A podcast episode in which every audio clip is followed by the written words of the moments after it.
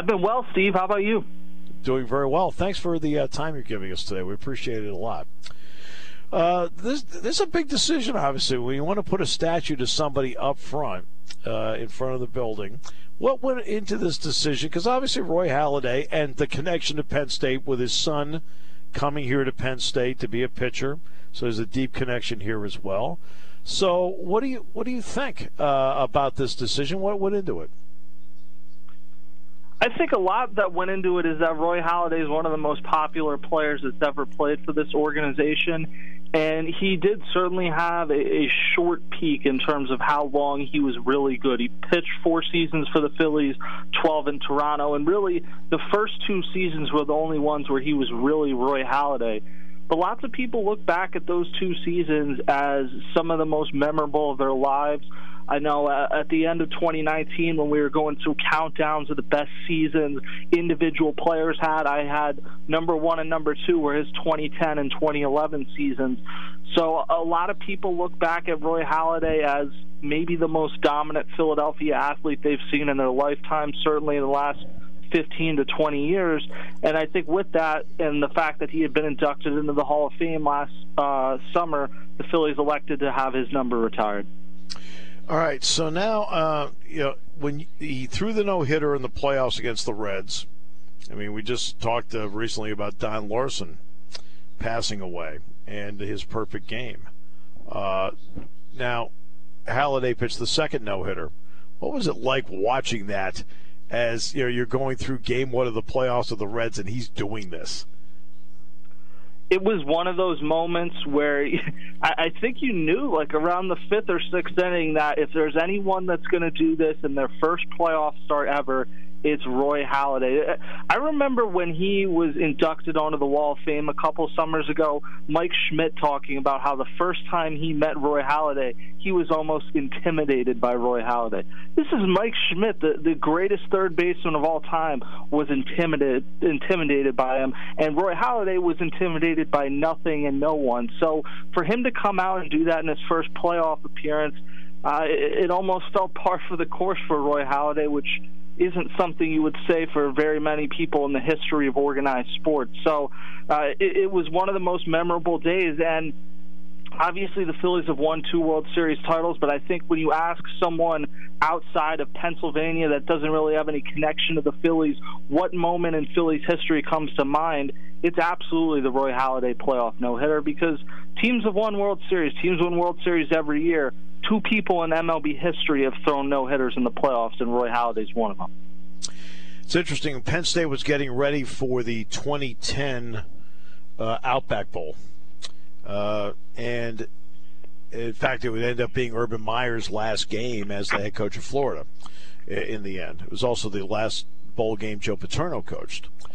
And Joe was telling me the Phillies were very gracious. They let Penn State practice in Clearwater and he said, he said, you won't believe this, Steve. He says, here's like like right after Christmas, they're down there. It was a New Year's Day game. He says, Roy Halladay's down here. He says, working out and working and working, working. And then he took a lot of time to talk with Joe and a couple of other people.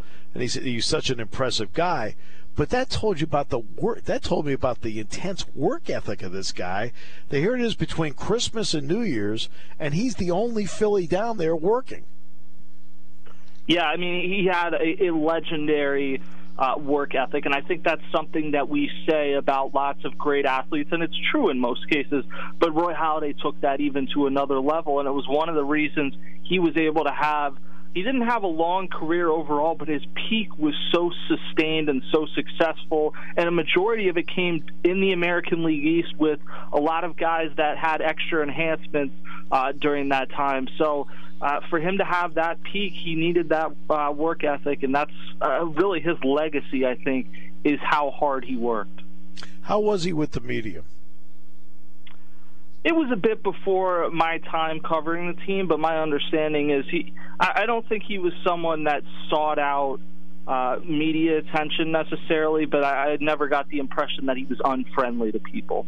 But he is this kind of like larger than life character. Like you, you look back at Roy Halladay, and it's hard for me, even as someone that was observing the team at that time, to look back and say, oh, I remember this specific press conference. And there were certainly a ton of great moments.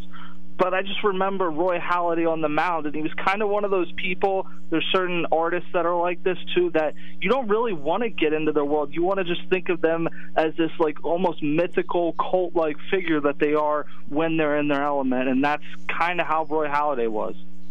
Uh, what kind of impression, Tim, did you get if you had the opportunity to uh, to uh, observe uh, to talk to others about what kind of clubhouse guy he was?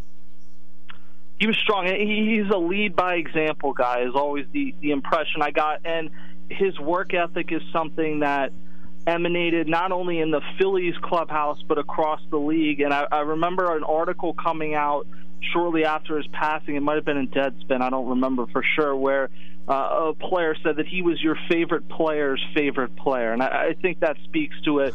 These guys see so many tremendous players and all-time greats and Hall of Famers that when they're in awe almost of watching someone, that kind of puts in perspective how legendary of a career that that player had.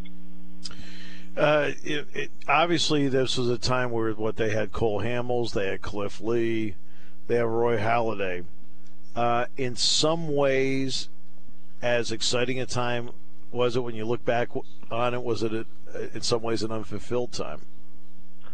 To a degree, I mean, they, 2011 is the the best Phillies regular season in terms of wins that they've ever had. I think it was the most magical season because something that I've never thought would happen and may never happen again in Philadelphia, where people nationally were jealous of Philadelphia happened, and they didn't yeah. win a World Series that year. So, uh, and then after that, things kind of collapsed for a variety of reasons. Lots of guys, Halladay included, kind of hit a wall after 2011. So, yeah, to a degree, I do think of that. But I, I look at Roy Halladay those first two years he was in Philadelphia, and it, it was just kind of amazing because every single time he took the ball you expected him to throw a complete game. So, yeah, I think it is like a footnote on his time in Philadelphia that, yeah, it kind of stinks that he didn't win a World Series, but that's not his legacy in Philadelphia. Him, and the same goes for Cliff Lee. Obviously, Cole Hamels was on the 2008 team, but that group, you say it's disappointing they didn't win it, but that will always be one of the most memorable seasons in team history. Oh, absolutely. Look, to me, you know what that tells you? And this goes back to something I discussed yesterday following the Super Bowl, Tim. It tells you how hard it is to win. I mean, Andy Reid had some great teams over his 21 years, and he finally wins his first Super Bowl. It just shows you how hard it is to win. Yeah, I mean, the, the Phillies that season, and I've been told this by people that played for other teams, people have no connections to the Phillies that write about other teams. That was one of the most amazing starting pitching rotations they've ever seen. And the year the Phillies won was the year they had Cole Hamels, who came of age early, and then a collection of Brett Myers, who was probably a better hitter that postseason than pitcher, Jamie Moyer, Joe Blanton. Like it, really wasn't a who's who, but they had a great bullpen and a great offense that year, and timely hitting, and the opponents they faced at different times. It is very, very difficult to win, and it's very difficult the stretch they had to be playing in those type of games for five years straight. It's very difficult. So yeah. it is disappointing. It will always be disappointing to people how that 2011 season ended.